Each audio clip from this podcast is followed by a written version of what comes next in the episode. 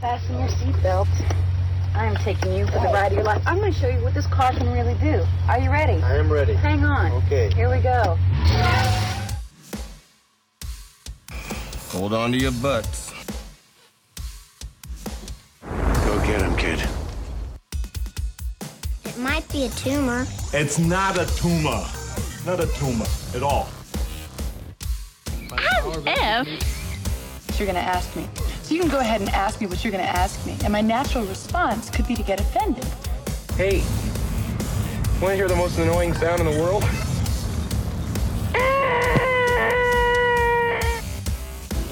Yeah, well, you know, that's just like your opinion, man. All right, all right, all right. You're listening to the 30-something Movie Podcast. One movie each week, 30 years in the making.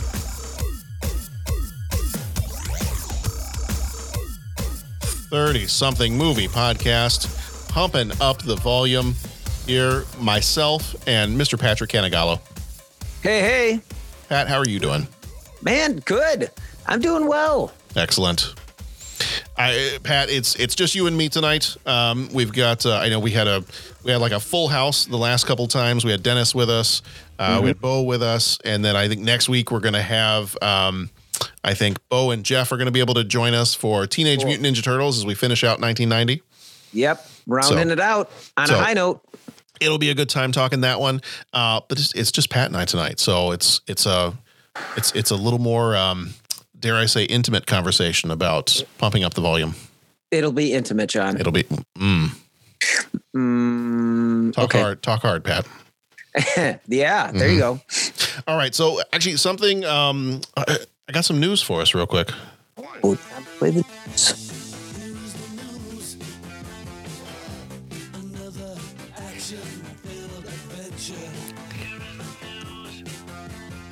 All right. So I am going to mention this a little bit more in depth next week.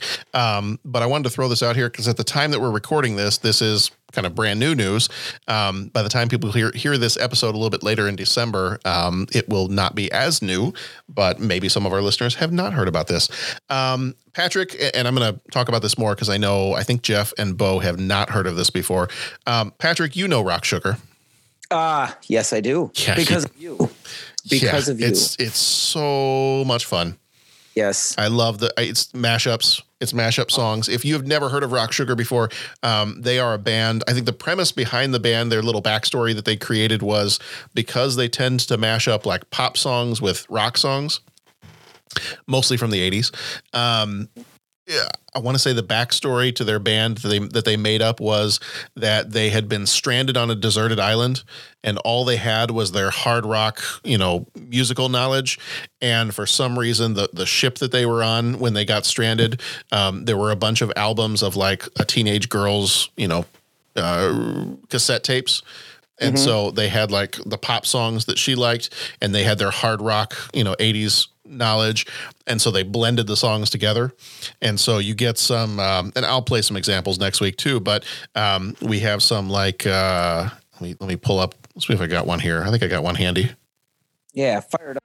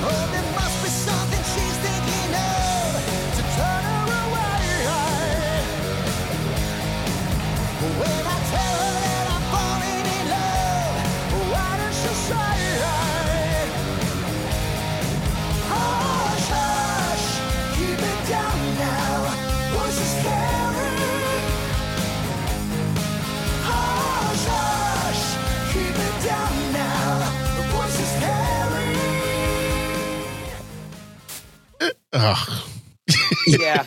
Yeah, it's just so good.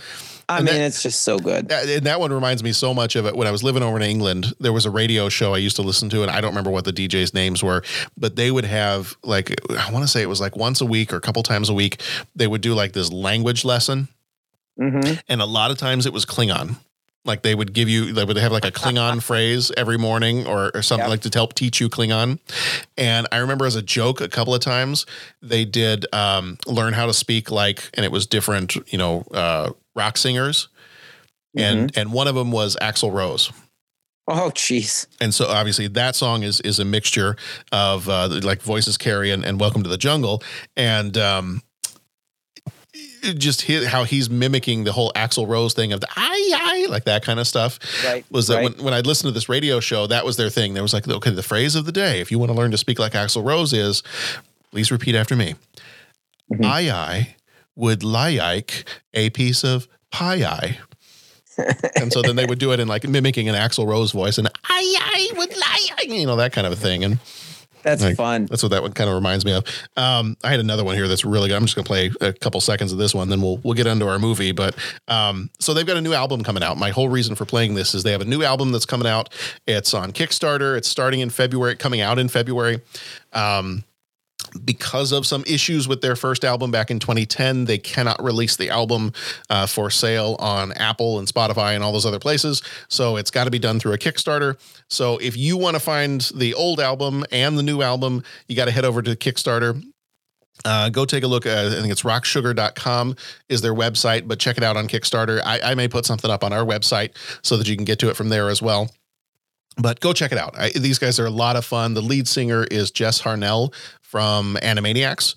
So if you like some of his other stuff from voice acting, then you'll be able to you might be able to recognize his voice in some of it. So let me play this other one real quick too.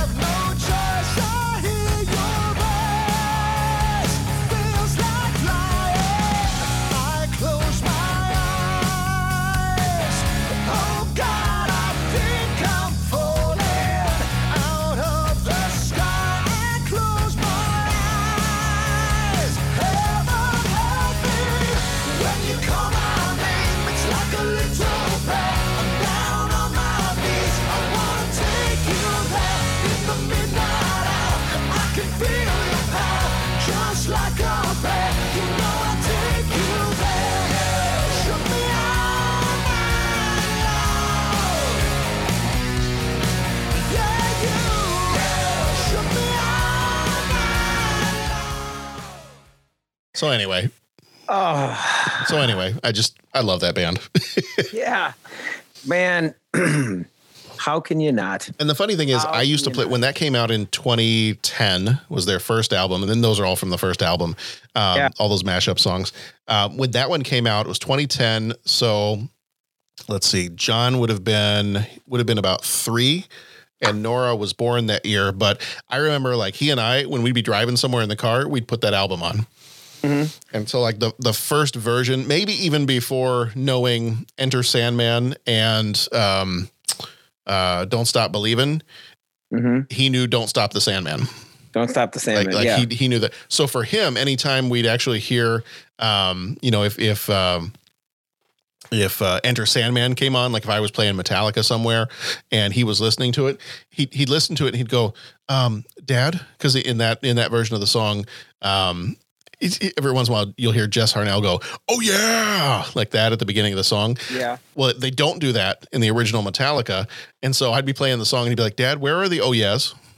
Yeah. I'm like, well, they're not in this one, buddy. They're like, well, but why? But why? Like different song, different version. But yeah. So if you like those, I mean, they're so much fun. Like Pat, I'm like watching you. I know I'm listening to this. I'm watching you as the song comes on. Every time in the song, when it switches to, when you hear the music and then it switches to the lyrics of something completely different, you can't help but smile. Yeah. It's just, it's cool. Like it's much fun. Cool. And it's just, it's, I think it pays homage to the originals personally.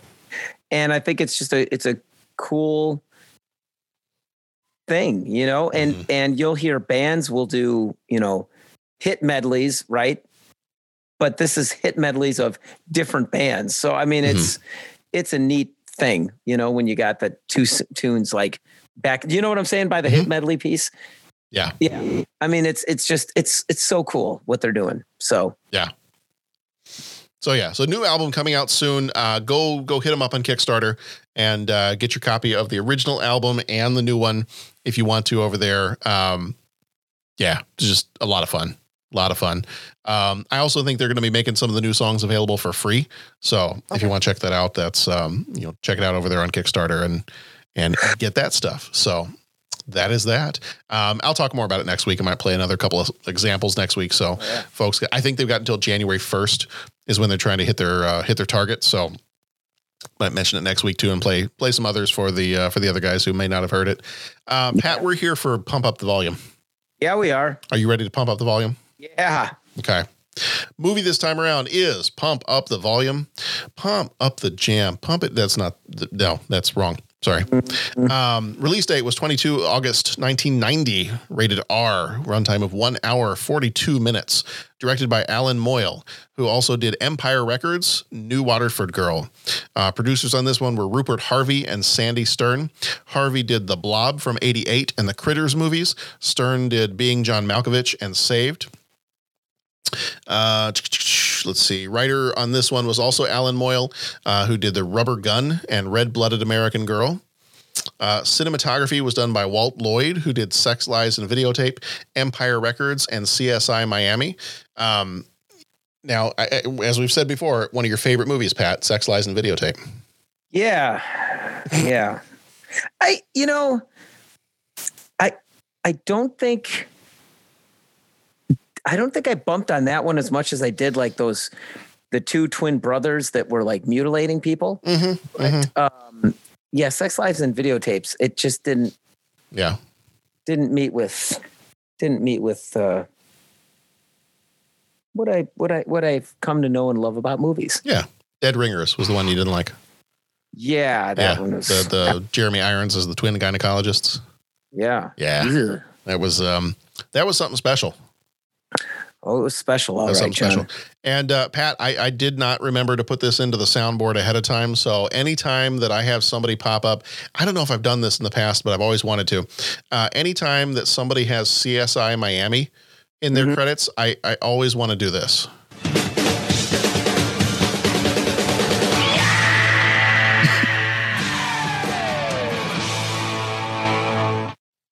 I mean, is it wrong?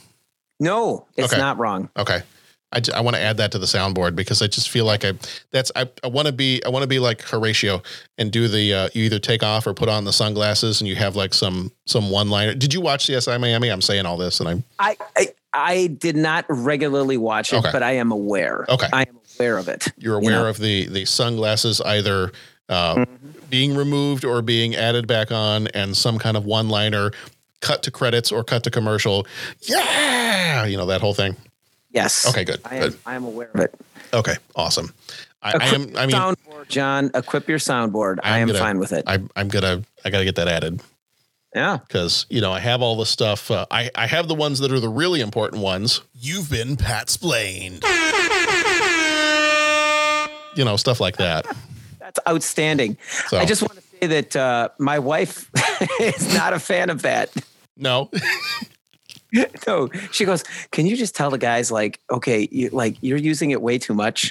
And like, it's your ego, you know, I'm just like, hey, I'm sorry that I'm like right all the time. You've been Pat-splained, you know, it's just, do I need to send Tammy a handwritten apology for having emailed you the MP3 for that?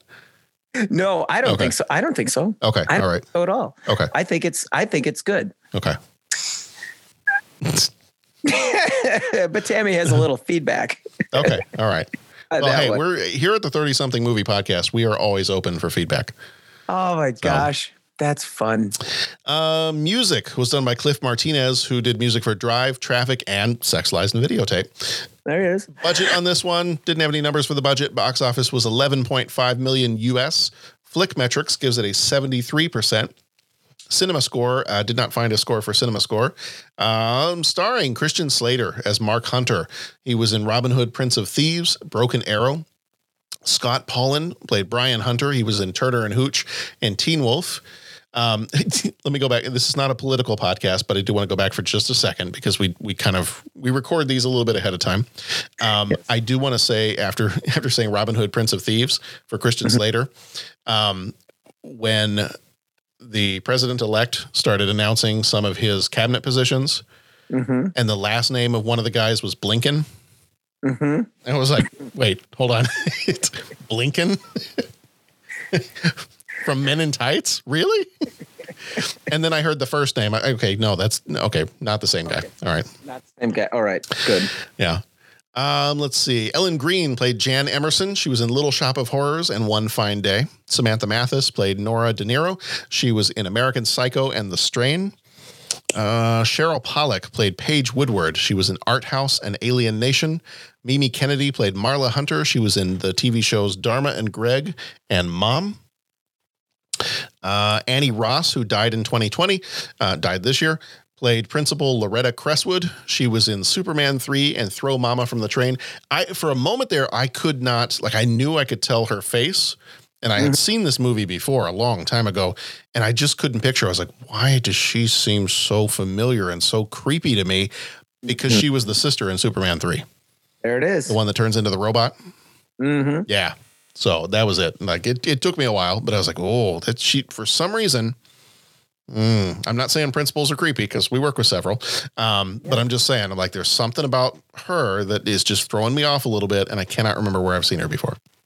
Yep. James Hampton played Arthur Watts, the FCC officer, and he was the dad in Teen Wolf, and he was also in The Longest Yard. In Arizona, an introverted and insightful teenager, Mark Hunter, played by Christian Slater, finds an outlet for his viewpoints through a shortwave radio. Broadcasting as Hard Harry, Hunter uses his pirate radio show to rant against the injustices and hypocrisies taking place in the area and society in general. Hunter conceals his off-air identity, but a determined student, played by Samantha Mathis, discovers the truth while Principal Cresswood, played by Annie Ross, seeks to shut down Hunter once and for all. Everybody knows that the dice are loaded. Everybody rolls with their fingers crossed. Think about it. Everything's polluted. The environment, the government, the schools, you name it. We were on 92 FM tonight. It feels like a nice, clean little band. No one else is using it, and Price is Right. Oh, are you listening to this? Yeah, of course I'm listening. There's nothing to do anymore.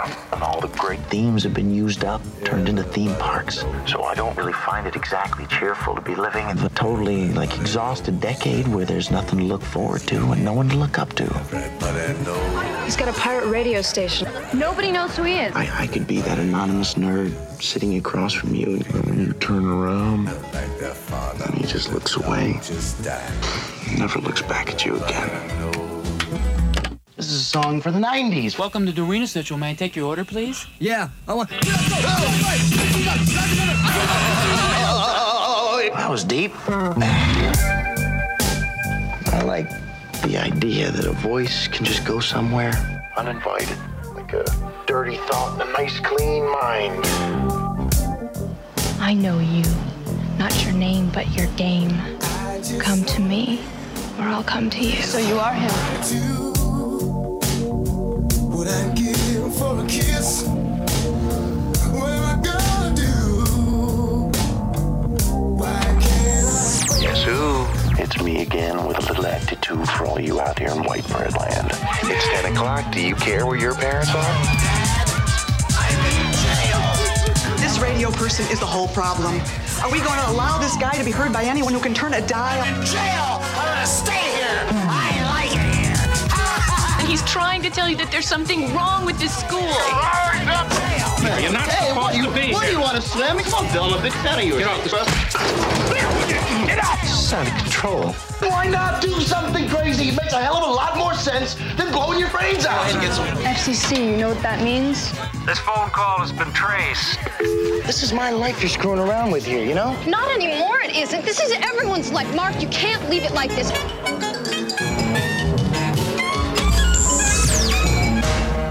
You out there? You listening? I feel like this is one of those movies that, you know, if you watch this and you were younger, and especially with the way the movie ends, like the modern take on this would be you get your own podcast. Mm-hmm. Like you get your own podcast, you get on there and you talk and you, I mean, I don't know. I don't know what the modern equivalent would be for kids. Because thinking about this movie, I mean, for anybody who hasn't seen the movie, you know, the basic idea is, you know, he's a high school kid and he's able to disguise his voice. He's got his own radio show that he runs, you know, maybe for 5 minutes, maybe for 2 hours. And he just kind of talks and all the kids are listening. And it just, you know, before the idea of something going viral, it goes viral. And I don't know what the modern equivalent to this would be. I don't know if it would be like kids posting stuff on TikTok. I don't know what it would be. You know, it seems like so much of the stuff, so much of the ways that kids now are communicating are so short form. Like it's very quick and it's almost just sound bites. Whereas in this movie, like he goes deep into the issues and, or at some points he goes deep into the issues. Sometimes he just glosses over them and does them for comedic effect. But, you know, just to get a rise or a laugh out of people. I don't know what the modern equivalent would be. I've been trying to think about that. Yeah. I don't know social media or any of that kind of stuff. Mm-hmm. And, all I can say is just, you know, some of the things that I noticed that happens in this that we'd need that to make it like the modern equivalent. And I think, I mean, it would be something where there's a lot of commentary, but there's also a little bit where like the listeners can kind of shout back. Right. So, you know, because he can get letters and they, mm-hmm. you know, they send him letters and he makes phone calls and stuff. So it would have to be kind of like a two-way thing. Mm-hmm. But then in the same token, this whole radio thing is, it's different, like you said, because he's like just philosophizing, right? He's like talking through things. It's in the moment. It's not, you know, and obviously that's kind of the knock. I don't know the social media, so maybe you can do this, but it's like you can type or retype or delete and add words and, you know, you can kind of craft it a little bit more. He's like going in the moment. Mm-hmm. So that's where I see it, that it's kind of like a difference. And I don't want to fall into the get off my lawn kind of thing. And belittle, and I don't want to say just teens or just high school kids of this generation, you know what I'm saying? At all. But like people now, I think it's all, everything is on demand and you listen to it when you want. Right. In that time, it was like, dude, you got to be on, you got to be listening. Yeah. You could get a tape in and record it, but you know, it's not like on demand. Where now everything is on demand. Mm-hmm. And I think that's like a different aspect of it as well. Yeah. So I don't know. I tried to lay out some similarities and some differences, and I think there's other ways that kids communicate, but I just don't know that they communicate in that way. Yeah. Just like picking out movies or finding CDs or albums. You used to get word of mouth. You should check this album out. Mm-hmm. So you go to the store and you talk to the person that knows music and says, well, they just released this new one and here's this, or you might like this. You know, it was like a different experience. People still listen to music, but it's a different experience. What movie do I watch? Oh, the next one that's in my queue because some algorithm like or logarithm or some other kind of ithm, like determined, well, the last 10 movies I watched was this, so now I'm recommending this. It used to be you go to the thing and the Blockbuster guy was like, all right, what are you into? Action? All right, well, have you heard about the new Arnold Schwarzenegger movie? You might really like it. But there's also this other thing. If you, I mean, it was just a different experience. Yeah. So. Yeah. I wonder if the modern equivalent would be like YouTube. Yeah. Because I don't know that I feel, or Twitch, or some of the, like, kids play video games, might stream on Twitch. But, you've got a couple years ago when I was still teaching summer school classes, like some of the popular classes were kids were asking questions like, well, what like if I wanted to be on YouTube or if I wanted to be a Twitch streamer or, whatever it might be, like, how would I go about doing that? Like, so actually I had set up a summer school class that was, all right, well, if you want to know the basics of getting yourself a YouTube channel set up, here's what you'd have to do. Like, here's the background work that you'd have to do to get that set up. And that was the funny thing was so many kids, they just wanted to get on and talk. They wanted to treat it kind of like this movie with the radio channel is like, they just want to sit down in front of the microphone or they just want to sit down in front of the camera and they just want to talk or be goofy or do pranks or whatever. And they didn't actually want to do any of the background work. So my summer school class was a little bit of a struggle because I had all this stuff of like, all right, well, you guys are going to have to come up with an idea that's unique to you. And you're going to have to come up with, you're probably going to need to write some things down. You know, I mean, if you can do it off the cuff, great. But a lot of people, you can't do that at first. So, you may need to figure out those ideas and I can help you with that. But some of the background stuff, like technically, how do you sign up for a YouTube channel? Are you old enough to sign up for a YouTube channel?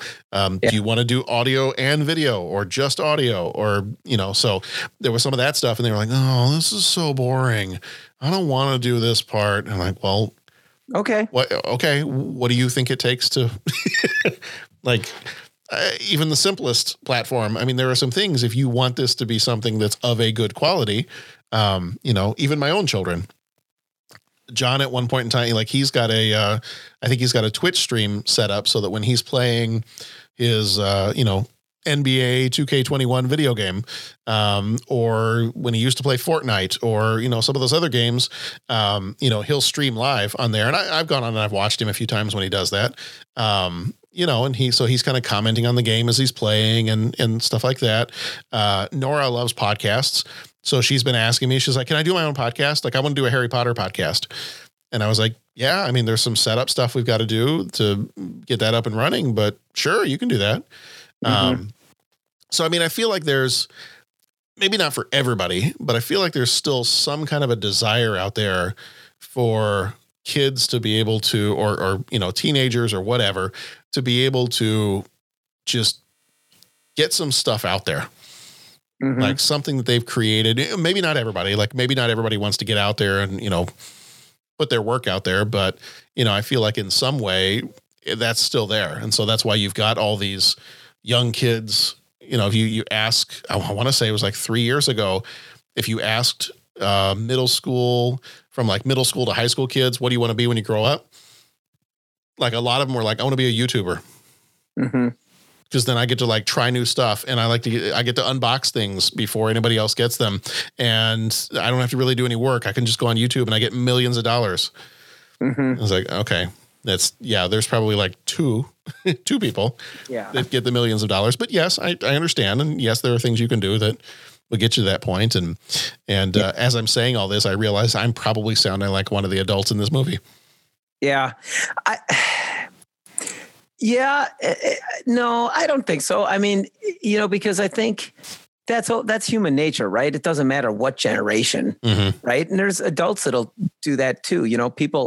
People want the payoff, just they don't see the hard work to get there, right? I want to be an actor and be in the movies. Well, you don't realize that you got to take like all these side jobs and all these, you got to work your way in. You got to get turned down for a lot of roles. You got to persevere to get there. Oh man, I just want to be a YouTube influencer. Okay. Well, no one knows who you are. So how do you think they're going to send you stuff? You know what I'm saying? Like, right. I think that's not just this generation. Like every generation goes through that, And the thing too about this movie is the kid that was doing this wasn't I mean, the part of what made the movie so compelling is that he was intelligent. He was a really smart guy. He obviously, you look at his basement, he spent a lot of time getting that whole thing figured out and set up and all that. So it's not like he's just like, oh, I'm just going to talk. Like, no, he had it all thought out and planned out. And he had a quick system for hiding it all too. He had a very quick system for hiding it. Yeah. And yeah, exactly. 1 second, hang on. You know, but and I also think now we've maybe swung like the pendulum has swung. It's sort of like, hey, there's a guy that's like speaking out where everyone else has like undercurrents, you know? Now I feel like everybody's speaking out and everybody knows everybody's undercurrents. Mm-hmm. Do you know what I'm saying? Like back then he was, you know, speaking up where, you know, and was trying to shine a light on something. Now I think because everything's on social media and everybody posts everything, we all know how we're feeling. Mm-hmm. You know what I'm saying? So it's almost like the pendulum has swung the other way. Mm-hmm. And like the people that we choose to listen to have to, they have to put in the time. They have to have it be something that other people want to listen to because there's just so much stuff. Yeah. There's so much clutter. You know what I'm saying? Like, back in 1990, you'd go home and what would you do? You'd watch TV or talk on the phone or read a book or listen to music and, you know, but now you can go home and you can just like get lost in the internet looking up and wasting time with stuff. Mm-hmm. You know what I'm saying? Or you could watch TV or read a book or listen to music, but there's also this other thing that can be pretty addicting. And a lot of it's social media. Oh, did you hear what so-and-so said? And so-and-so said this about so-and-so. Mm-hmm. And or you could do a movie podcast with your buddies. Yeah, man. That's cool. Yeah. Well, and I feel like a movie like this, because I remember watching this movie probably back in like early high school. And I don't know that I've watched it again since then. I remembered most of it, but I don't think I've watched it again since then. But it's kind of like, you know, I always love the idea of like, man, to have your own radio station. That would be so cool. Mm-hmm. Like maybe I always loved, as anybody who's listened to any episode of this podcast knows, I love Good Morning Vietnam. Mm-hmm. This movie, I really enjoy this movie. You know, almost any example of a place where, you know, a kid has a radio station, or they have like their own way of like, you know, Wayne's World, they've got their own cable access channel. You know, all that stuff was always, as a kid, I thought that was so cool. I remember in 8th grade, we did a project where we had these different stations in our shop class. Mm-hmm. And one of the stations or a couple of the stations were to build a bridge down in the actual shop area out of wood that had to hold a certain amount of weight. And then at the different rotations, you'd rotate up into like the computer lab was upstairs from the woodworking shop. And there were some different computer programs you could do. One of the stations was a dual tape deck, couple of microphones, and all you had to bring was a blank cassette tape. And you had to come up with your own radio station. Cool. And that was my absolute favorite. Like the one that I was just waiting for. Like I build a bridge. I don't care. I want to build stuff. Even the computer games. It's like I don't care about the computer games. I want to get to that one. Like, when do I get to that one? And some buddies and I, like, we ended up recording. I think I still have it somewhere. We ended up recording we pretended that it was an all request radio station, and we'd have like celebrities call in. Mm-hmm. And we do the different voices. And of course it's a bunch of middle school kids trying to do voices. And, you know, and actually I've listened to it not that long ago, and some of it is still kind of funny. Some of it is very much of its time. And, some of it is very much middle school humor. Mm-hmm. But I just remember that was the most fun I feel like I've ever had. And in that situation I was, and that's where it kind of fits. So like this movie really gets, I think it really gets teenagers well. Yeah. Because in this movie, he's a new kid. He just moved from the East Coast. The East Coast is very different from Arizona. You know, he's feeling like he can't, you know, I can't talk to anybody because they don't talk about the same things. They don't know the same stuff, like all that. And I recall that when I did this with my friends in eighth grade, I had just moved from England to Southwest Missouri. Mm-hmm. And I was like, okay, that's very different. Like the same stuff, the same TV shows that I used to talk to my friends about, the same stuff we used to joke about, all that other stuff. None of that works here. Yeah. Because these kids don't know what Red Dwarf is. Like these kids don't watch Doctor Who. These kids don't, you know, all that stuff. They don't know this shop. They don't know this, you know, restaurant. They don't know. So it's you know, just that whole thing of, I don't know that I have anybody else I can talk to. But then you get a situation where you've got some kind of an outlet. Mm-hmm. And that was something where when we did this radio show in eighth grade, it actually got to be where we made a couple of copies of it. And then it started getting shared with other kids around the school. And then all of a sudden, like everybody's listening to it. Cool. To a point where some of the people thought, now some of it was stuff we could not play, you know, for the general public, the adult public. There were a couple of Michael Jackson jokes that might be in poor taste today. You know, things like that. Yeah. Yeah. I believe there was a Lorena Bobbitt joke somewhere in there. Oh, I'm sure, man. So, I'm sure. Yeah. I mean, we were full on eighth graders. But there was a Lorena Bobbitt joke, but it didn't make the cut. And so one point we ended up having like an assembly or like it was a couple of our classes put together, and they actually played it over the loudspeakers. They played parts of it over the loudspeakers. It's like, here's a project that has gotten, you know, it's been really popular in the last couple of weeks. And there were these three kids in this one class, like the fourth period class. We want to play you a few minutes because it's really funny. And so for as a kid who had just moved into town, who didn't have a whole lot of friends, but got recognition this way, it was like, you know what, that's really cool. Yeah. So then you get a sense of, like in this movie, you get a sense of these kids just want to be heard. Like, are they, and at the risk of getting very deep and very political, which I don't necessarily want to do, but, you know, do the kids feel like they're backed into a corner so much that the only thing they can do is rebel and possibly rebel violently? Yes. Yeah. Does that have some implications for the world we live in today? Yes. Am I saying that that's the right way to do it? Not necessarily. But there's plenty of, I mean, whoever wants to take that discussion that far, you know, there's plenty of parallels that you can look at. And then in this school situation, which I think the director said, was it? Yes. I had it right here in front of me. The school in the film. So this is Movie View's Cruel World of Today's Teenage Angst, written by Jamie Portman. It was an article and says, quote, the school in the film, Hubert Humphrey High, was based on a Montreal high school where the director Alan Moyle's sister used to teach that, according to Moyle, had a principal who had a pact with the staff to enhance the credibility of the school scholastically at the expense of the students who were immigrants or culturally disabled in some way or another.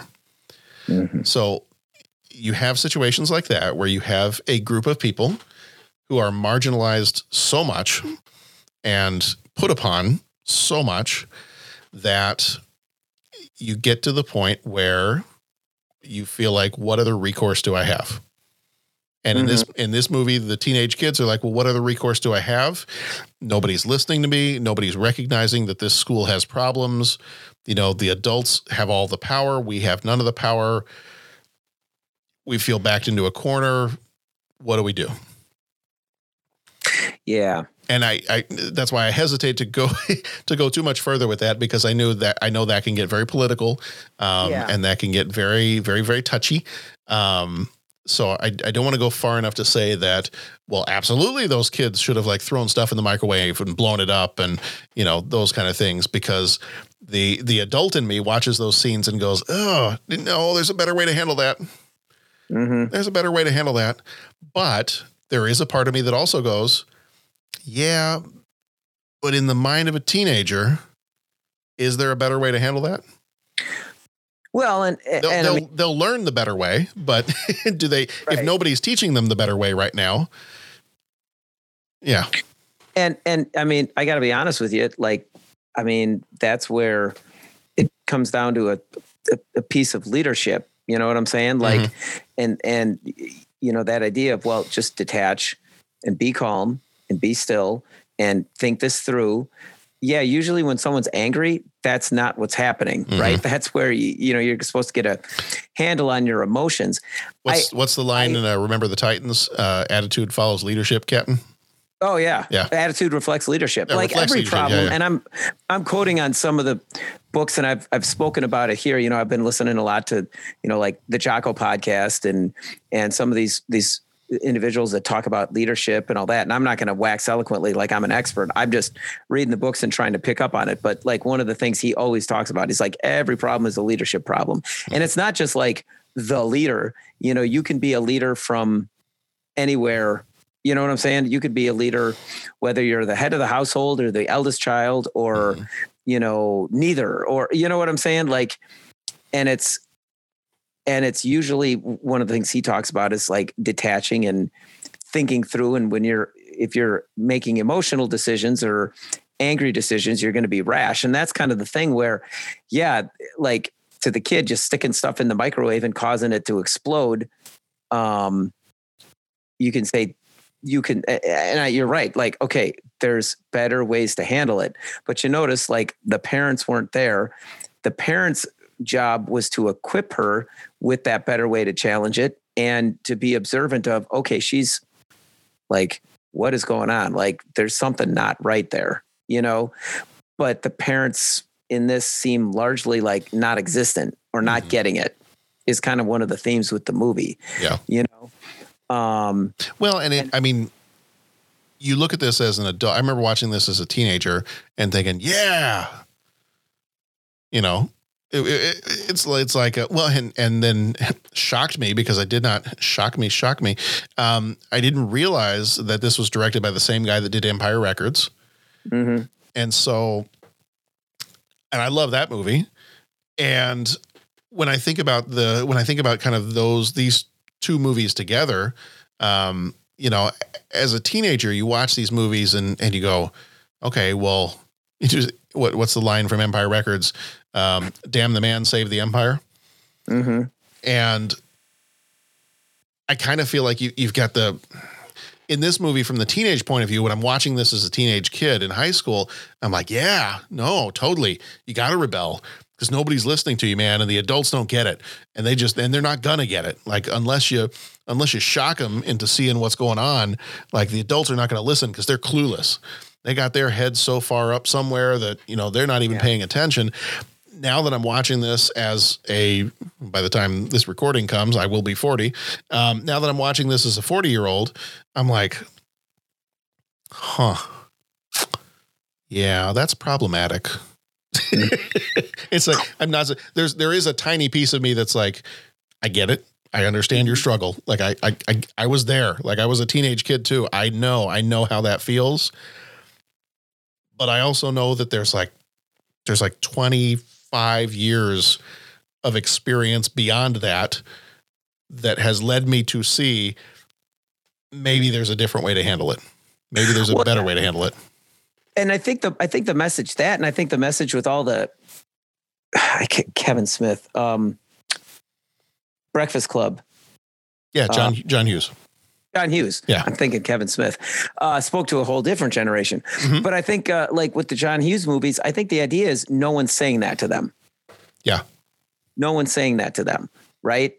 Like that's kind of the problem is that no one is leading them away from that mm-hmm. or, you know, like dealing with their son, you know, he's like, just leave me alone. That's the deal. And everything like that. Like no one's saying, okay, well, that can't be the deal anymore. And you could get mad and whatever, but like, we got to switch this up, or, hey, I know you're angry, but like, there's a better way. You know what I'm saying? Like, nowhere was that happening. Now, I don't want to say that, oh, school systems don't have their problems, but I wonder if that's something that's improved in the 30 years since this movie, is that now we make that a huge component of what we teach, at least in the schools that I've worked in, you know, I mean, and could we do more? Maybe. Yeah. Right. I mean, I don't want to say we've got it nailed, but I think that whole idea of bullying, the whole idea of, you know, accepting of alternative lifestyles, which maybe that's even a dated term to describe them as alternative lifestyle. You know what I'm saying? Like, I think we're much more open with that now. There's social, emotional component to our learning. We're in the whole COVID thing, and what has been the constant theme of the COVID thing, the quarantine, is just make sure the kids are okay. Number one, like, we want, and that was not issue. That was not the first thing that you saw depicted in this. Right. Now, I don't want to say that no teachers ever cared, and, you know, do you know what I'm saying? I don't ever want to say that, because I think, you know, you don't want to speak in the extremes, but I just think overall schools, maybe the people in charge grew up watching these movies and living through the kinds of stuff that was represented here. And so now we're trying to change that a little bit. You know what I'm saying? Yeah. Well, hopefully the teenage kid that watched Pump Up the Volume and agreed with Pump Up the Volume is now your principal or your superintendent or... Sure. You know, whatever. Well, so, right. Like you said, maybe in watching movies like this, you know, that made some changes. I do like the one you brought up, the pandemic and kind of everything going on with that. And I like one of the lines he uses in this movie that I kind of feel like fits really well with what's going on. Like, just take the whole year of 2020. And everything that's gone on in this last year, and the line from the movie. And I think obviously we would say it a little bit differently, but I was reading something the other day that just was trying to remind you. It's like, hey, you know what? It's a messed up situation. It's okay to feel sad about stuff. Like, it's okay. Don't let anybody tell you that if you're sad, or if you're upset that you didn't get to go on this family vacation, or if you didn't get to see your family at Thanksgiving, or you didn't get to have your 8th grade graduation, or you didn't get to play football in the fall, or whatever the case may be, you don't have to bury that and be like, well, it's a pandemic, so, you know, I just have to deal with it. You can, it's okay to be sad. It's okay to lament those things. And I was reading something the other day that said something like that. And, you know, that's something that I tried to talk to my own kids about. Like, we had this big family trip. We've never been to Disney World. We had this big family trip planned for Disney World this year. We've been talking about it for 3 years that we were kind of building up to this. And because of this whole thing, we didn't go. And that was it was a big deal. Like, the kids were really excited about it. We were looking forward to it. We had all these plans, and it didn't happen. And up to a certain point, I think the kids are just like, yeah, well, whatever. I guess we'll go later. But I know they're disappointed in it. And we had a friend the other day that said to us, you know, I just really want to, I don't know that you haven't really mentioned this very much, but you guys had a big trip planned, and I feel really sad for you guys. And I was like, oh, well, it's not a big deal. They were like, but no, I feel sad for you guys. Like, that's a big family thing that you had planned. And I feel sad for those kind of things, for like people missing out. Is it a first world problem that you didn't get to go to Disney World? Absolutely. But that it's okay that those things didn't, like, it's okay that you're not happy about that. You're totally fine. It's okay to be not happy about those things. That it's probably better to be honest about not being happy about those things. And the line from the movie is, Mark says this when he's on his radio show, feeling screwed up at a screwed up time in a screwed up place does not necessarily make you screwed up.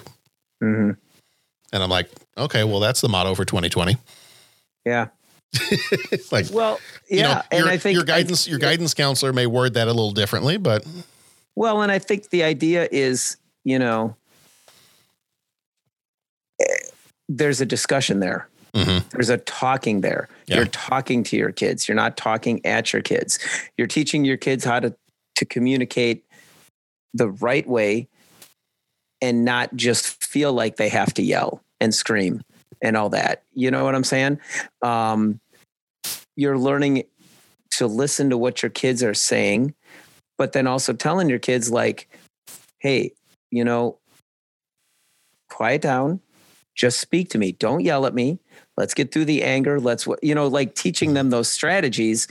And it's a process. It's not one size fits all, you know? Mm-hmm. And like you said, I mean, like during the pandemic, if the kids are fine, you don't want to introduce it into their head. Well, you should feel really upset and you should feel sad. And if they're rolling with the punches, then you roll with the punch.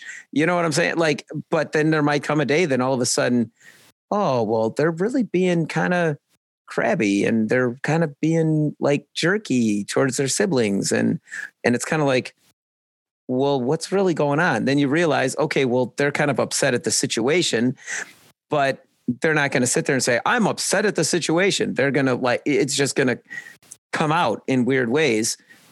And you got to be observant of that. Like, in other words, you got to be engaged. You know what I'm saying? Mm-hmm. The other thing, this movie is, this is before the Columbine shooting. Yeah. Right. And I mean, that was one big takeaway that I heard, and, you know, just hearing law enforcement and people come to speak to us about that, is signs were missed, right? These guys were leaving signs and pieces that something bad was going to happen. And we can't do that anymore. As teachers, you got to be like on it. You know what I'm saying? Mm-hmm. You know, you got to be,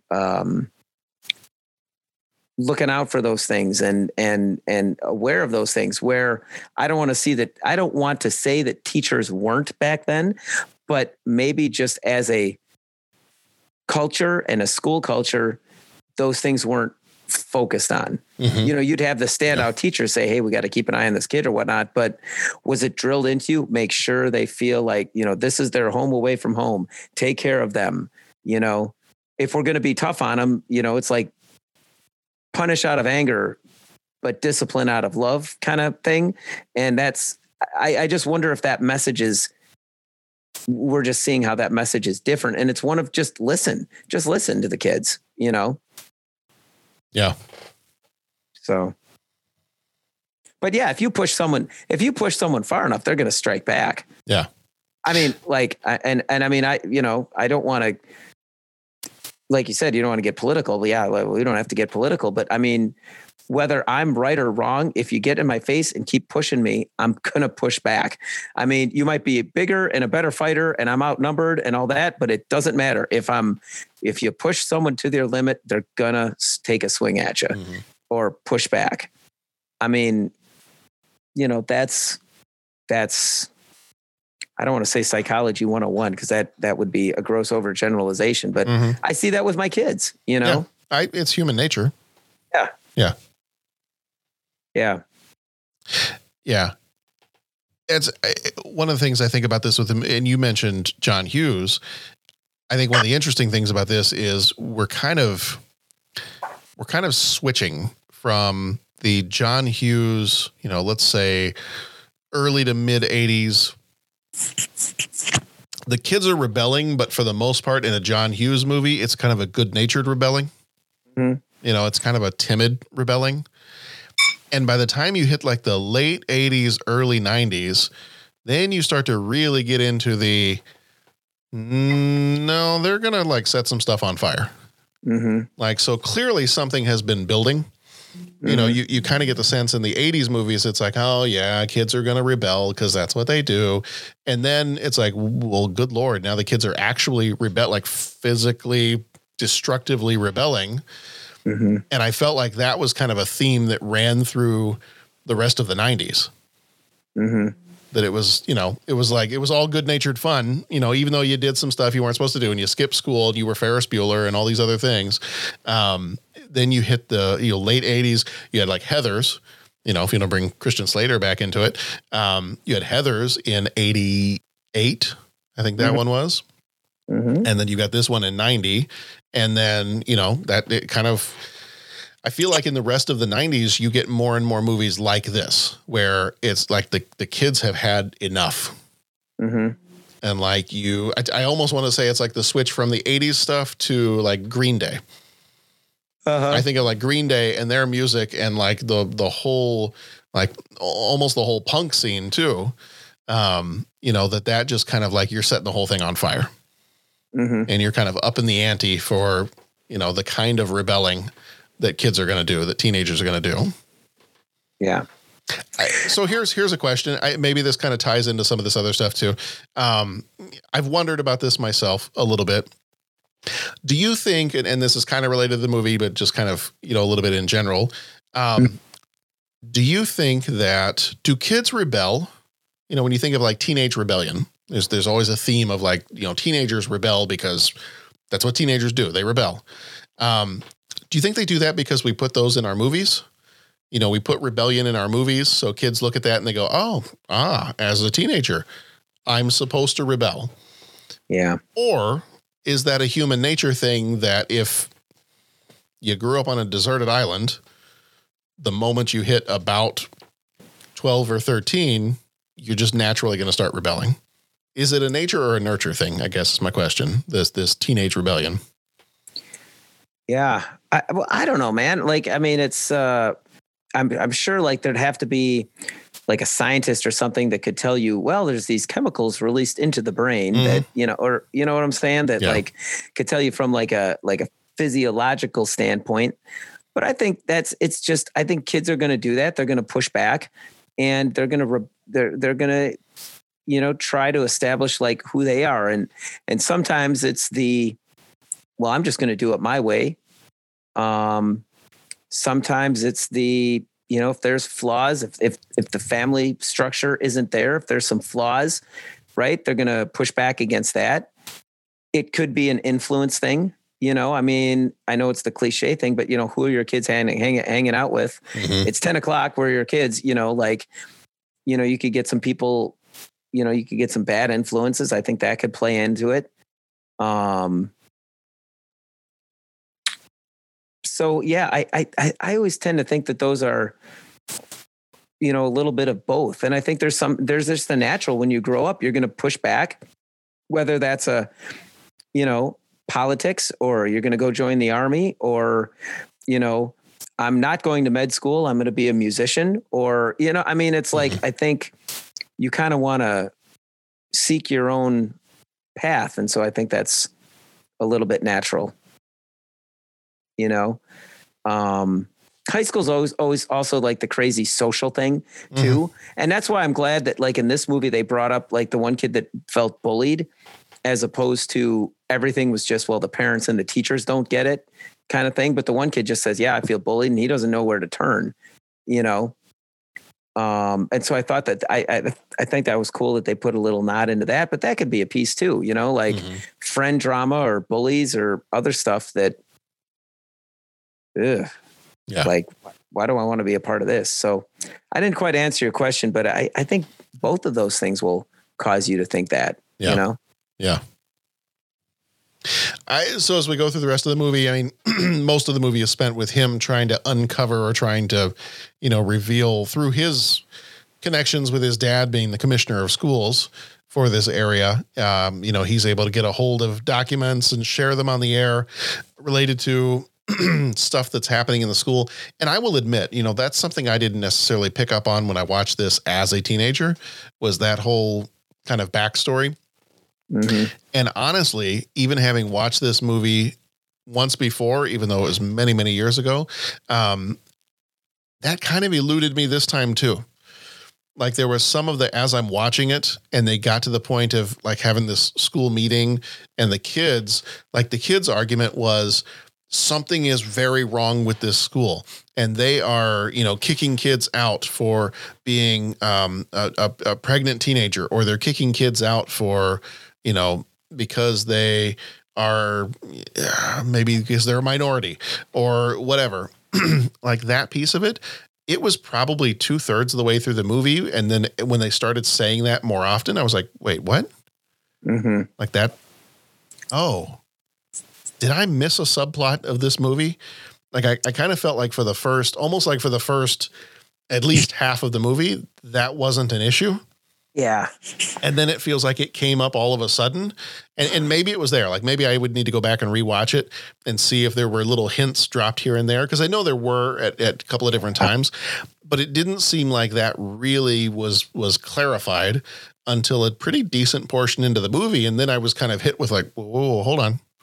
Yeah. What? I just thought the kids were frustrated that the adults weren't listening to them. There's actually something like corrupt going on at the school. Oh, okay. I missed that. I gotta be honest. Stop. Did I just cut across you? No, I'm sorry. No. That's where the movie kind of fell flat for me. Mm-hmm. I gotta be honest with you. And it did fall flat. That's where I think like the Breakfast Club does a much better job, because in there it's like, what's the issue? It's like this situation that we're in. And they actually they drill down from like they hit the student interrelationships too. Like, well, you're not going to invite him with your stoner buddies. You can't be seen talking to her in the hall. What happens if you said you were taking her to the dance and not, would anyone hang out with this kid? You know what I'm saying? Like they hit that and the idea that the adults don't understand. The one kid, you know, the mom's, you got to get better grades. The other kid, you know, gets her all the best stuff, but the relationship is cool. Anyways, they get that in the Breakfast Club. In this one, when they that's where it fell a little flat, when it was like, okay, they're not looking at this holistically. Like, what's wrong? Like, why are the kids just, you know, all the angst is coming out. Mm-hmm. They're looking at it like, there's the bad guys. Right. The principal and her assistant principal are like the mustache twirling villains. Ha ha ha. We're throwing out the test scores and we're throwing out the students too. Was kind of like where it went.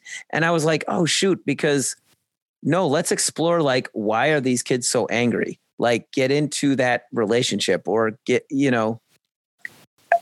And I thought the movie would have really been much more powerful if they would have explored it from that standpoint and not this acute, like, okay, they're just evil people that are doing evil things and laughing maniacally in their faculty meetings, you know?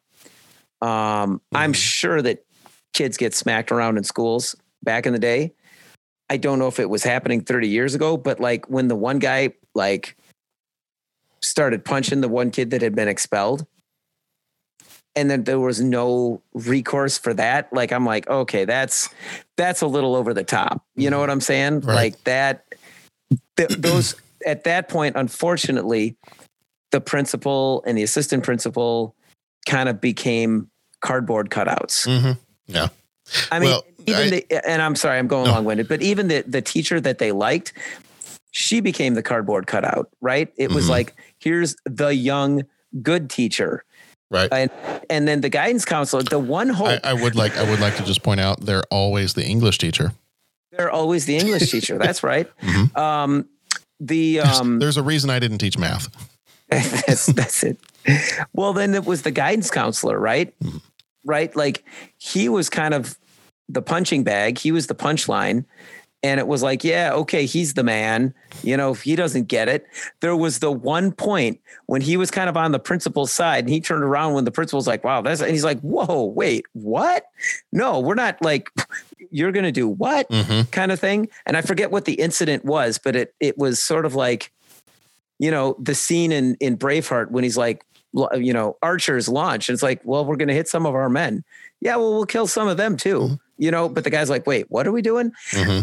That I thought, oh man, give us more of that. Yeah. Give us like but they didn't really expand on that. They just made the principal, I got the best test scores. Yeah. Well, you ruin these kids' lives, but I've got the bad test scores. Yeah. And I thought that kind of weakened it a little bit, you know? Yeah. I think I agree with you on that. Like I enjoy this movie. I like this movie. Yes. But that is probably the weakest part to me is the whole subplot of the adult corruption of the school, because I like your comparison with Breakfast Club. Yeah. Because in the Breakfast Club, I feel like, you know, do you have the principal who's overbearing and has put all these kids in detention on a Saturday when they really probably don't need it? Sure, you do. But it's not like, you know, it's because he's kind of a jerk. It's not because the system is corrupt. You know, you've got the line, you know, what does Bender say? The one line, screws fall out all the time. The world's an imperfect place. Yeah. You know, but I feel like if you were to take Bender and take that line and put it into this movie, it would be like, hey, screws fall out all the time. The world's an imperfect place. And you know what? School and principals and guidance counselors, I bet you loosened the screws so that they would fall out on purpose. And then it turns into this conspiracy. Yeah. And I don't know. I don't know if it's, again, not to get political, but I don't know if it's just 2020 and I'm sick and tired of conspiracies. But I'm just not that you shouldn't confront corruption when you see it and when it's apparent, not that it shouldn't be uncovered and things like that. But in terms of a movie like this, I think even though I really like Pump Up the Volume. I like this movie. I like Breakfast Club better because from that teenager perspective, it's more about the interpersonal relationships. Yeah. And yes, do you, especially as a high school kid, are you starting to look outside of yourself and see what's going on in the world and try to confront problems and find a cause that you fit with and things like that? Absolutely you are. But there's still the biggest piece is that trying to fit in and trying to figure out, you know, what group do I go with? What, you know, who are my friends? Who are that kind of stuff. And that's what I really like about Breakfast Club. Yeah. And I'm glad you made that comparison because I kept thinking about that in my mind. I was like, there's something about Pump Up the Volume. It's got that, it's kind of like, I almost want to say it's a little bit like V for Vendetta.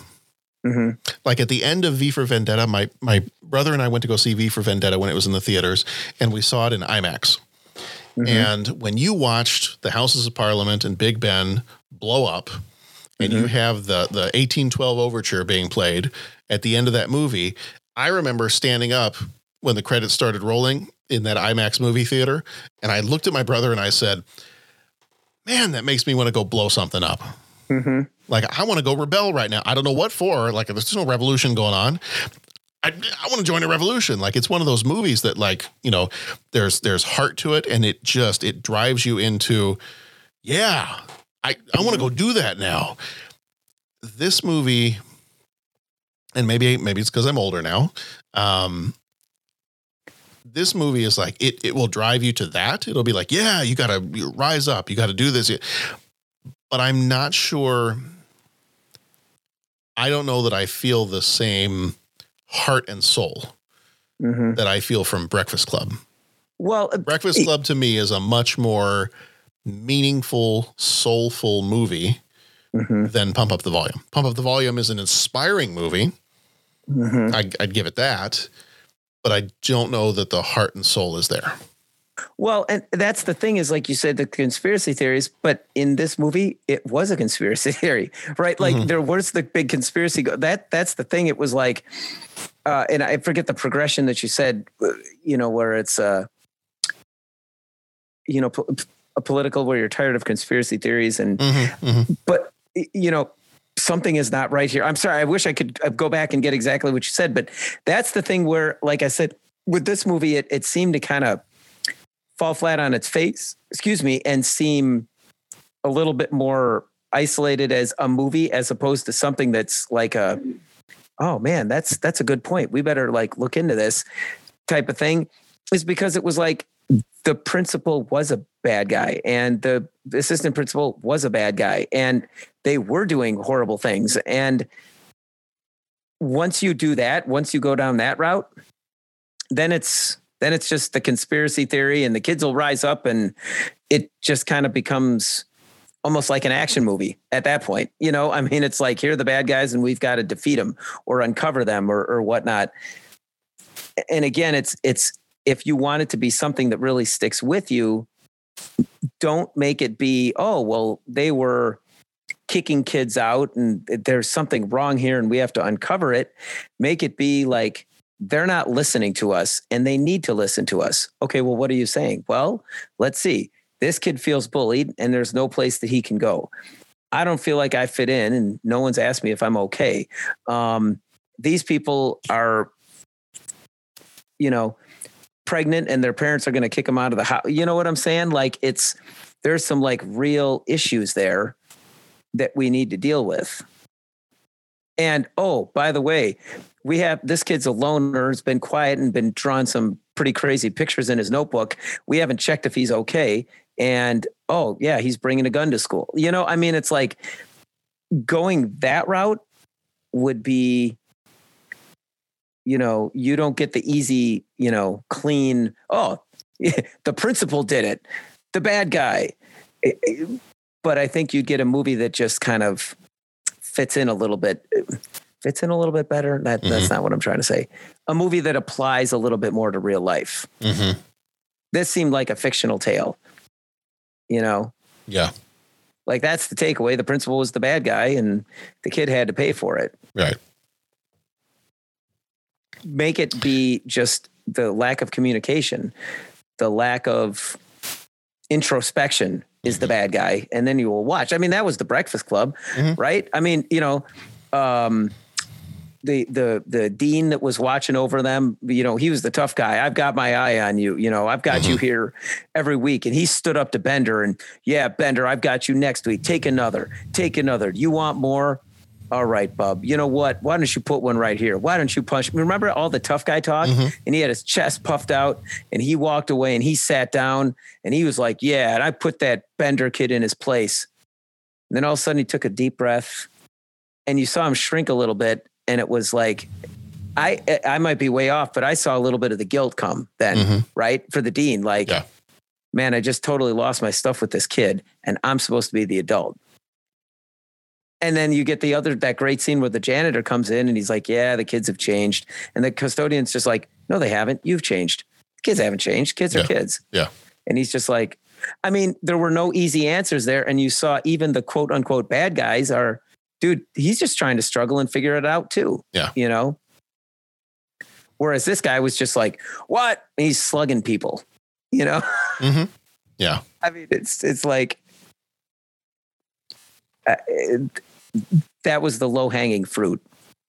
Well, and you still had, you know, in this movie, you still had, no matter what the kids did, and I guess I don't want to keep necessarily comparing it to Breakfast Club, but I think it's a good example.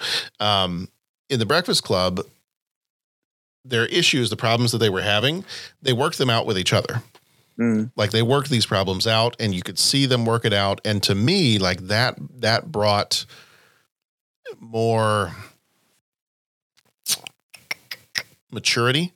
Like the kids matured over the course of Breakfast Club.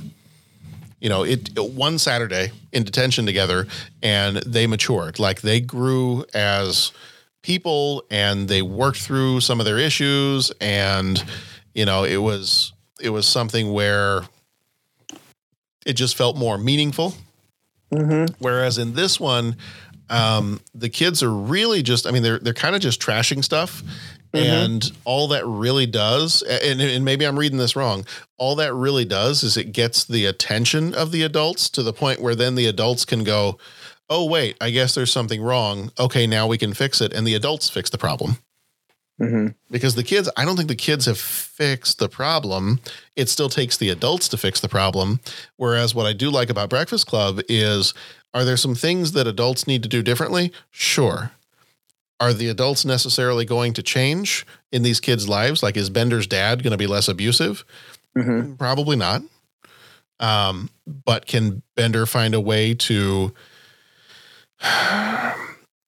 exist and to be able to maybe like get out of that situation and maybe, you know, open up a little bit to someone who cares about him and that kind of stuff? Did he work through some of that so that he comes out the other end, you know, better off for it?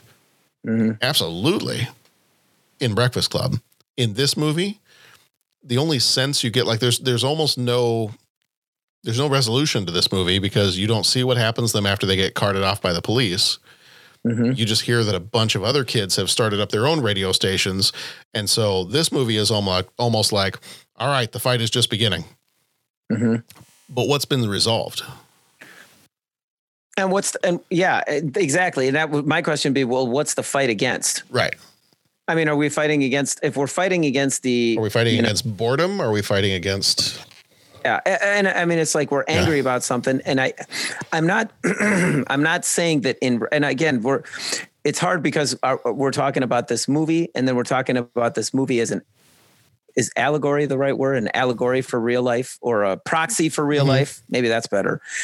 You know, and in real life, the question is, okay, are we listening to our kids and understanding that they have social emotional needs, and understanding that, you know, we've got to understand them. We can't just, you know, whack them upside the head and say, you know, pay attention. Right. I mean, it's like, we have to learn how to build relationships with kids a little bit more. Right. Yeah. That's real life. In this movie, what did we learn? Okay, well, we have to stop the evil principal. And her band of, you know, henchmen teachers. I mean, that's what this movie's telling us. And that's where it just kind of falls flat. Yeah. Right. Yeah. And you can take things from it and just be like, yeah, like in real life, kids will push back, and, you know, kids aren't happy, you know, we gotta, but I mean, I'm just going to keep coming back to it. And I know that this was the one that made it in the headlines, and I don't want to speak callously, but I mean, I think if you were going to make a powerful statement, you know, this faded, and it, like you said, this faded, he got arrested, and it was like, what's our long-term takeaway? Nothing really. It was all to this movie. There wasn't like a big takeaway of, you know, taking, you know, you got to take care of people and everything like that. I mean. And is life going to be better for these kids based on what they did? Yeah. Like, I don't think so. Will the issues be cleared up at their school? Maybe. Principal's probably going to get fired. Yeah. But in terms of like their individual lives, like we keep using Breakfast Club, but I'm like, at the end of that movie, they leave and they're better off for having spent that Saturday in detention. Well, and you know what? You really don't even develop. You don't really even, I hate to say it, you really don't even develop these characters. Mm-hmm. Like, why was he so upset just moving to a new place? I mean, his relationship didn't like go downhill with his parents just this year that he moved. Right. That's got to build from somewhere. Right. So what was his deal? You know, the kid that was expelled, like, what was his deal? Like, you got to teach us these kids so that we as the audience in real life have some kind of a takeaway that we can then apply to our lives. Breakfast Club did that, right? You got to know all those characters, and they had some great scenes, you know, where they're all sitting there going around, and, or just their interactions, or, you know, each one of the scenes in that movie revealed more about who those kids were till the end, when they break into, okay, well, this is what it's like at home. This is why I'm under pressure, right? Oh, you think you've got it easy? Here's my pressure. And here's, you know, and then it even goes further where, you know, then they start to feel remorse about some of the things that they feel like they're forced. The bottom line is they develop the characters and there's no like super evil plot. It's just that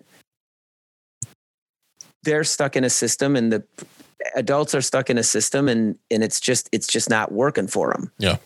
Right. So our takeaway is, man, we got to do better with this. In this movie, okay, he's stuck in a system. They're stuck in a system, and I'm gonna repeat myself. Sorry, podcasting audience, but whoa, the system is created by the evil adults that are cheating on test scores and kicking kids out. I mean, and it's like, okay, well, I don't have a takeaway now. I mean, What do I do with my kids when they're in high school? Well, make sure that the, you know, principal's not throwing kids out of school and cheating on test scores. Right. I mean, that doesn't help me. That doesn't lead me to say, man, as Dominic gets to that age, I got to make sure I'm watching and reaching out and not crowding him, but just, hey, who are you hanging out with? Right. Hey, how you doing with that? This movie doesn't tell me to do that. Right. which is kind of what I was hoping it would. Mm-hmm. Yeah. So. Yeah. All right. Well, do we have anything else we want to say before we jump into three questions? I talk too much, man. I'm sorry. You got to like edit half my stuff out. If, number one, it's a podcast. Mm-hmm. So if you don't talk, then it's like a bunch of dead air. Yeah. I don't want it to be dead air either. No, you're good. You're good. All right. Good movie. Like I feel like, you know, kind of criticized the movie a little bit, but you know, I think I only criticized because there were some pieces of it that I wanted to have develop more. Mm-hmm. But otherwise I enjoy the movie. Like really like it. Yeah. You know, it's one of those that like one of the reasons I have a podcast is because of movies like this. Mm-hmm. Mm-hmm. It's just, I find that to be a fun way to talk about stuff you love and, you know, but it's like this Good Morning Vietnam, like some of those other movies, like that's the reason why this is something I enjoy doing. Yeah. And I mean, all the characters, like the kids portrayed in there, no one was so over the top. They were a caricature. Right. I mean, I thought that was really well played out. I thought, you know, it's showing like the press kind of going for the splash. I thought that was played out. I thought Chef Shepard. I thought his kind of split personality where, hey, I'm comfortable on the radio, but like at school, you talk about like playing regular dude. Christian Slater had that nailed, you know, when he was at school. He could have totally, if they wanted to make a Superboy movie when Christian Slater was young, he could have totally done Superman Clark Kent. Yeah. And to be honest, I liked the relationship, like where he met his girlfriend. I liked seeing that develop, you know, I mean, I thought that was pretty cool and pretty believable. And yeah. All right. If you have not watched Pump It Up. What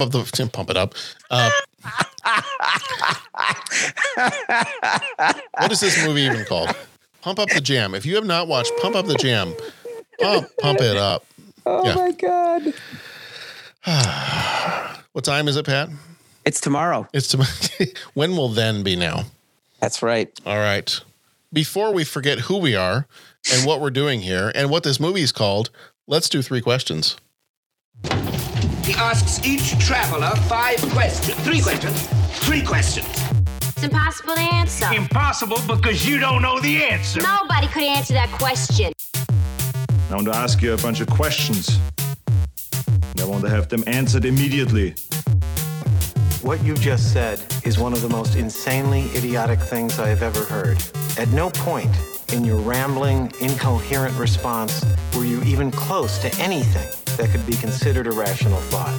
Everyone in this room is now dumber for having listened to it. I award you no points, and may God have mercy on your soul. Any attempt to cheat, much like mine. Okay. All right. So question number one. What is or was your favorite radio show? Oh. I don't know if I want to say, I'm a little embarrassed to say this, but back in the day, Rock 103.5, Man Cow in the Morning, the Free Speech Radio Network. Free Speech Radio Network. Man Cow and Turd and Turd. Wait, Rock 103.5. Yeah. This wasn't up by Chicago, was it? Yeah. Okay, because Rock 103.5 for a while it was 103.5 The Blaze. Oh, I don't remember that. Oh, you don't remember 103.5 The Blaze? No. That was like all like metal. And It was wonderful. It was glorious. Okay, so Man Cow was your... When I moved up here, it was it was just called Rock 103.5. And it was it Man Cow? No, it was Man Cow's Morning Madhouse. That's what it was. Mm-hmm. That was the official name. That was it, huh? Yeah. So that's your number one? That would probably be my number one. Yeah. So you don't have like 10 that you need to whittle down?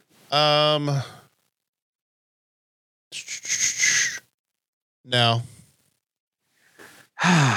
Shoot. Yeah, I just went onto the Wikipedia page, and I was like, okay, I gotta let me see if I can remember who the different characters were. And I was like, yeah, there was Turd, there was Freak, Mm-hmm. There was Irma, Cowboy Ray. Am I allowed, like, can we say music shows or no? Yeah, go for it. All right. DJ Love Cheese. I liked, you know, growing up, I loved Dick Biondi. Uh-huh. Because he'd do the Friday night 50s Friday night, mm-hmm. right? Mm-hmm. So that was always good. Then getting in and listening to everything on, what was it called? 97.9, The Loop. The Loop mm-hmm. did a lot of talk, right? Yeah. So I remember listening to Kevin Matthews in the morning. Remember that with Jim Shorts? Mm-hmm. Danny Bonaducci. Danny Bonaducci was great. And then I never listened to Mancow very much, but I'd say that Kevin Matthews and Danny Bonaducci. And I remember there was a group at school, like we'd always talk about, like, you know, what we heard and what we listened to. And I'd go to sleep listening to the talk guys. And I think Danny Bonaducci was like on late night, you know what I'm saying? Mm-hmm. So, I mean, I remember listening to the radio a whole bunch. I'm trying to think of what other shows. Do we keep it as a kid or can I get into adulthood? Oh, no, you can get into adulthood, yeah. I mean, let's talk like Car Talk. Yeah. Wait, Don't Tell Me. Under the Influence is another really cool one. Yeah. There used to be this old show on one of the other public radio ones. It was, I think, through college at DuPage, the Jazz Channel. And it was Saturday night blues, mm-hmm. blues before sunrise. And it would start around 9 or 10 o'clock at night and go till 2 or 3 in the morning, I think. And it was like all blues. And I remember listening to that. Like I'd find that in high school and then I'd tune into that and same thing, get back from Saturday night. And it didn't matter what time you got back. Yeah. Well, it did matter if you didn't want to get, you know, in trouble. That's so true. You get back and then you put on Blues Before Sunrise on the mm-hmm. weekends. That was great. The Dr. Demento radio hour was great. Yeah. Used to listen to what was his name on WGN? John Williams on WGN. I don't know if I listened much to John Williams. Okay. Yeah. I remember listening to him quite a bit. I think my wife listened to him a lot too. Okay. We always liked his segment. That's cool. Dan Aykroyd used to do the syndicated Elwood Blues radio hour. Did you ever listen to the Elwood Blues one? No. Broadcasting from the back of a 67, you know, or I think I'm mixing up my intros, but yeah, Dan Aykroyd had a syndicated show. Nice. And he would do blues and I would check that out. So yeah, Dr. Menno, that the Blues Before Sunrise, Danny Bonaducci every night, mm-hmm. During the week. Yeah. And then, and so much of the stuff that now would be on the radio, I listen to it as a podcast. Yes. So like so much of it, I don't think I ever listen to the radio anymore. I can't even think of the number of times I could count on less than two hands. On two hands, I could count the number of times I probably have listened to the radio in my car in the last 10 years. Yeah. Because it's mostly been podcasts, but some of it's like NPR stuff. Some of it's like stuff out of New York City, yeah. So I agree. I think for me, like the podcast thing has kind of evolved into that because I listen to the shows mm-hmm. that I would be listening to on the radio. There's a great one with Wisconsin Public Radio called I'm Forgetting It with Richard Overby. And it's all about world music. And it's on, and you can't get it as a podcast. You can listen to replays of the show, Higher Ground with Richard Overby, and it does music from around the world. And it's like a 3 or 4 hour show every Saturday night. And that's a really good show. Is it the Road to Higher Ground with Jonathan Overby? What did I say? Richard Overby? Richard Overby. Yeah. Oh shoot. Yes. Jonathan Overby. Okay. The Road to Higher Ground. Yeah. I was looking it up real quick. It's the Road to Higher Ground with Jonathan Overby. Yeah, man. That's some pretty fantastic stuff. Nice. I mean, he puts a real eclectic thing of music together. So I like that stuff. Nice. So I'd say, yeah, all those guys that I'm listening, okay. I'd say that. And you can still, you know, a lot of the public radio you can get with the podcast and everything. Yeah. If we were going that route, then I would include like This American Life and Wait, Don't Tell Me. And, you know, like a lot of that stuff. I'm gonna say though, The Prairie Home Companion. Mm-hmm. I listen to that so much, and I know that Garrison Keillor kind of fell out of favor because of some questionable things and all that. And I'm not trying to understate it. I don't want to overstate it. I've read a lot of his books, and I remember driving up to Eau Claire, leaving home and feeling sad. And then I get up to college, cause I, miss Tammy and miss my family horribly. Then I get to college, and it was such a great, wonderful group of friends. It was a family. Every time I'd leave college, I'd be like sad and crying and everything like this kind of stuff. And Tammy'd always laugh. She goes, I always feel so bad when you have to leave your friends up at school, And I mean, it was like, so I'd be driving the stretch of road, and it would be late at night, and I would always be sad because I was either leaving my family or leaving my friend, it was funny, but I'd always catch The Prairie Home Companion. Mm-hmm. And, the link with the Minnesota humor. Mm-hmm. Right. Like through my mom, like I just visiting our family, like that always made me laugh, and that always fit, like I always thought that humor was wonderful, so I'd say The Prairie Home Companion was one. John, there's a glaring oversight as well. What's that? And I hate to say it. I don't hate to say it. But I hate to say it that I didn't mention it first. Yeah. I am a big fan of the king of all media, Mr. Howard Stern.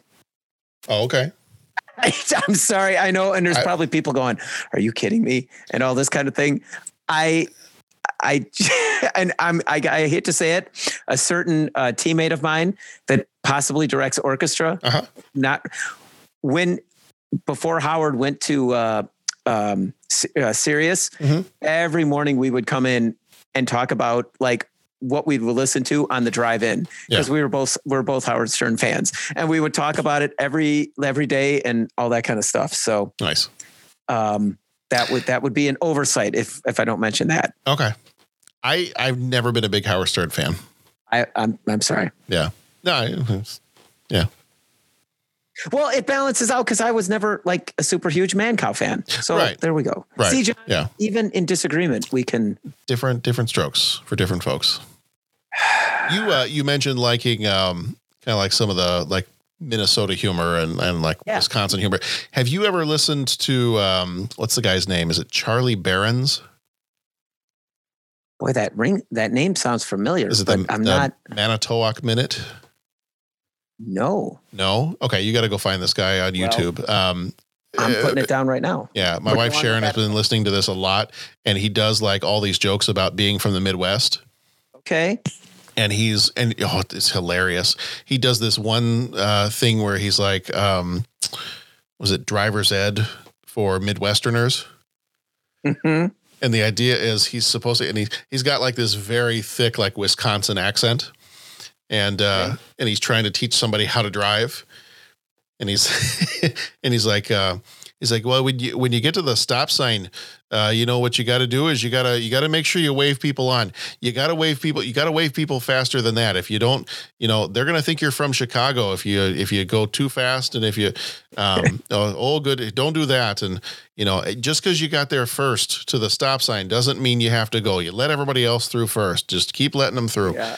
That's funny. And then he makes a comment. He's like, part of your test here is you got to remember that you gotta stop every 3 miles. You got to stop at a Culver's. And so like they're constantly stopping at a Culver's and getting some cheese curds and other stuff. And but just like real funny, like trying to do like the stereotypical Midwestern stuff, tying in some of the, like the Wisconsin, Minnesota, those kind of things. I just typed it. I just wrote it down. I'm gonna be checking that out, man. Yeah, it's good stuff. Okay, so the number one radio show, and I think we have got like 40. We've covered like the history of radio. So, question number 2: what was the hardest thing about high school?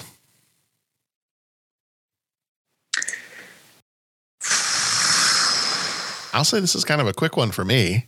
Okay. Like I don't, it almost makes me kind of worried to answer it this way, because I know so many people say, man, and even in this movie, it's like, man, high school stinks.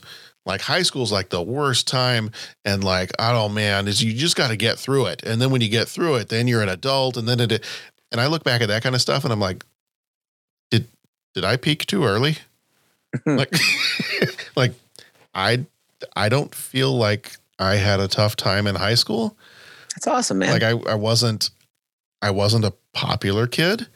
You know, I wasn't the star of a sports team. I wasn't any of these things, but I also, on the flip side, don't feel like high school was this horrible experience. Like I hear so many people say that.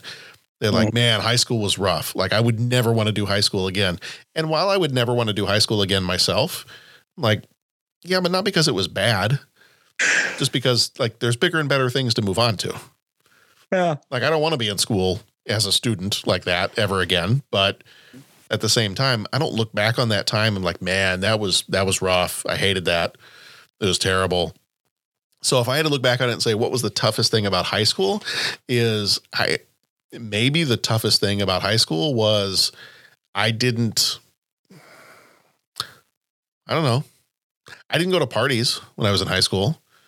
Yeah. Like, cause I knew people were going to be drinking and I was like, no, I just don't want to, like, that just feels like it's more trouble than it's worth. Yep. So I don't really want to get into that. And that, did I get myself into a little bit of trouble, you know, with that after high school? Maybe, you know, going to parties and not going to class in college a couple of times and things like that. But, you know, I don't know. High school, I have fond memories of high school. Cool, man. And I know not everybody does. And I'm not trying to, you know, minimize any hard times people had in high school, but I feel like I hear that so much that people talk about how terrible their teenage years and their high school years were. And I'm just like, then maybe I'm overly blessed that I don't look back on it that way. Cool. Or I'm just an easygoing person and I don't even care. Yeah, man. That's all good. So question 3.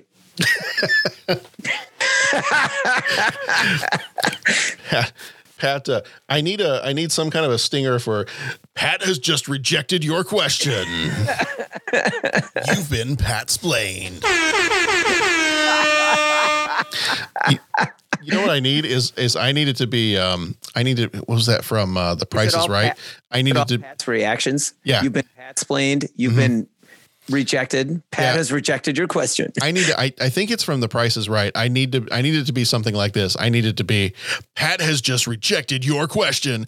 Bum, bum, ba-dum, bum. Yeah. Oh my gosh. I'm going to talk about that Greatest Generation thing again. Mm-hmm. When they're talking about season 6 Schisms, but they pronounce it like Kevin Uxbridge, and they've got this like music. It's like wow. You've been schismed. Like if you find it's a good bit. We can't like steal their bit. Yeah. That's funny stuff. Hold on. I think I got this. Is this the sound effect I'm looking for? All right, hold on. Let's see. Okay.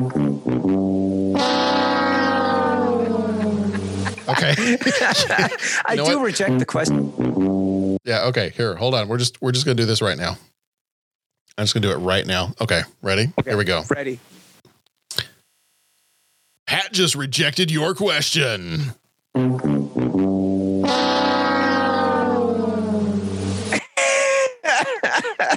Oh man, that's funny. I'm going to cut that. I'm going to put it in the soundboard. It's going to get reused. If the Pat-splained one, can I also have the Pat has rejected your question one? I'm not sending you that one. I'm emailing that one to Tammy. Oh, okay. That one's going to Tammy. Tammy, I told John that you had a little feedback for him because there's a Pat-splained sound effect. I've even introduced it to some of our colleagues, John. Like they called and they said, hey, you know, about this thing. And I was like, well, it's this, it's that. It's, you know, I said, I probably talk too much. And Tammy's like, are you talking to someone? I said, no, I'm leaving a message. She goes, you've been talking for 5 minutes. No one needs a message that long. I said, well, if they want their question answered. And then then they called back and I answered the question. She goes, you've been talking for 10 minutes. I think like And so I've just like, I the person I was talking to, like, hey, I'm really sorry if that got long winded. And then you've been Pat Split, you know, so. I didn't know voicemail went for 10 minutes. That's amazing. Yeah. No, the voicemail only went for 5 minutes. Oh, okay. But then when they called back and I said, don't bother listening to your voicemail, then I talked to him for 10 minutes. The follow-up conversation was longer. Yeah. Yeah.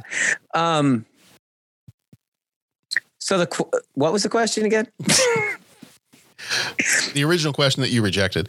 What was the hardest thing about high school? All the other people. Mm. If I could have just gone to high school without all the other people there, I think it could have really worked well. That's been at least one of my children's response to being in remote learning. Yeah. They're like, when this is all done, can I just stay home? Like, because I don't have to worry about the kid next to me picking his nose or pulling this other girl's hair, or like, I can just learn. Yeah. Like, oh, I get it. And I honestly, I mean, like, there were some really fantastic teachers that I met that kind of helped get me through, you know, and like, I've been extremely blessed with a wonderful family. And I mean, like, yeah, I'm just lucky enough to be born into it. So, I mean, I'm not going to like claim credit for any of that, but that was a big strength too. And I think my problem, John, is I was kind of like Luke Skywalker in Empire Strikes Back. I left before I was ready. And, you know, I wasn't equipped to deal with what was there, and I ended up with my hand cut off. But at the end, I got another lightsaber. Hey, there you go. So I guess that's kind of like high school. So if I could have gone back, like knowing what I did now, then I think I think it could have been better. Yeah. Yeah. And it was, and the whole thing with the people, I mean, my thing is like, you know, you can't get rid of all the other people. And that's that. I mean, I make a joke out of it, but that was part of the problem, is that it was like my happiness was contingent upon other people. So it kind of was like, now it's just like, yeah, your happiness is your happiness. Nothing should be contingent on other people. Right. I had to go through that experience to get to that. Figure that out. Yeah.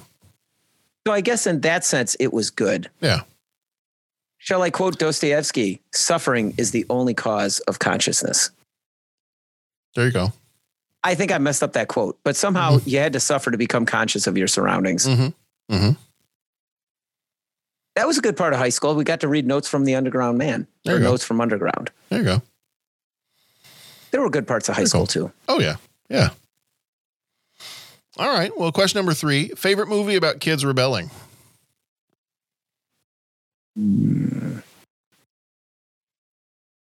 Of course, you have the John Hughes movies, a lot of those. You got like Ferris Bueller, you got Breakfast Club. If I say Red Dawn, will you think less of me? No. Well, I might think more of you. I know, but Red Dawn comes with its own, its own stigmas. No. No, Red Dawn's good. Red Dawn would be. I was honestly, my gut reaction was Hunger Games. New or old? The new one was cute, but I mean the old one's the classic. Okay, good. Yeah, Hunger Games is a good one. I honestly, if I was going to pick one, I would say Hunger Games. Okay. Probably over Red Dawn. I think Hunger Games is pretty powerful stuff. Okay. Yeah. What about yourself, John? What about yourself? I would have said, I mean, we talked a lot about Breakfast Club. Part of me would have said like Ferris Bueller's Day Off. I mean, of course, we got the John Hughes movies. I think another part of me would have said, and actually, this might be my answer, would be Dead Poets Society. Yep. That might be my answer. Just because I watched this so many times with my 7th and 8th graders. I might also say The Outsiders. Oh, The Outsiders is so good. So I'm trying to decide between, Dead Poets Society and The Outsiders. Two-way tie. Yeah. I'm not going to break that tie. I'm going to say either one of those. They're both good movies. Yeah. I'm going to say The Hunger Games. Okay. I mean, I could go old school, like the Wild One. or Rebel Without a Cause. Rebel with a Cause was less rebellious, but you know. Yeah. You got to be pretty rebellious if you're going to rebel without a cause. Right. I don't know why, but I'm lighting things on fire. I know why. And I'm just much calmer about it. Mm-hmm. I have a cause. I'm calmer than you are. Yes. Calmer than you are, dude. Mm-hmm. All right. Cool. Well, yeah, Hunger Games. All right. Excellent choice. Excellent choice. All right. Well, I think that's going to do it for Pump Up the Volumes. I got it right that time. It's not Pump It Up. It's not Reebok pumps. It's not, you know. Well, Pump It Up could apply to the big bounce house places, you know, but it's not a Swedish made. No. Well, I was just going to say, compared to that video that you showed us on the interlude from the other recording, it was kind of. Oh my. Yeah. I fight crime in a rubber suit. Oh. Yeah. Anyway, it's late. It is. Depending on what if people may be listening to this first thing in the morning, it's late for us. So this is Pump Up the Volume, and we might have had a few criticisms of it, but overall, I think we enjoyed the movie. It's a fun movie. Go check it out. Great Christian Slater movie. But yeah, go check it out if you have not seen it before. We have got one movie left in 1990, and that's coming up next week. Teenage Mutant. Continuing the theme of teenagers. Oh, what a great movie this is. Yeah. So we got that coming up next week. Teenage Mutant Ninja Turtles. And then coming up in January and February, if you want to look ahead the next couple of months, January coming up, we've got The Rocketeer, Double Impact, Backdraft, nice, Teenage Mutant Ninja Turtles 2, The Secret of the Ooze. January is our kind of month, John. Yeah, it is. The January Patreon exclusive is Clash of the Titans from 1981. Oh, check that out. February is our family month, where we've got Father of the Bride. Mm-hmm. Don't Tell Mom the Babysitter's Dead. Mm-hmm. Regarding Henry. Okay. The Addams Family. Okay. And our February. Morticia Addams makes my little heart go pitter pat. I'm just going to say. Who does? Morticia Addams. Oh, okay. Okay. From the old TV show or Angelica Houston? Yeah. Okay. Let's see. And then our February Patreon exclusive is Willy Wonka from 1971. Oh, that's awesome. Hitting its 50th anniversary next year. Oh, that's crazy. That's absolutely insane. That is crazy. All right. Well, if you want to find out more about our show, 30podcast.com, 30podcast.com.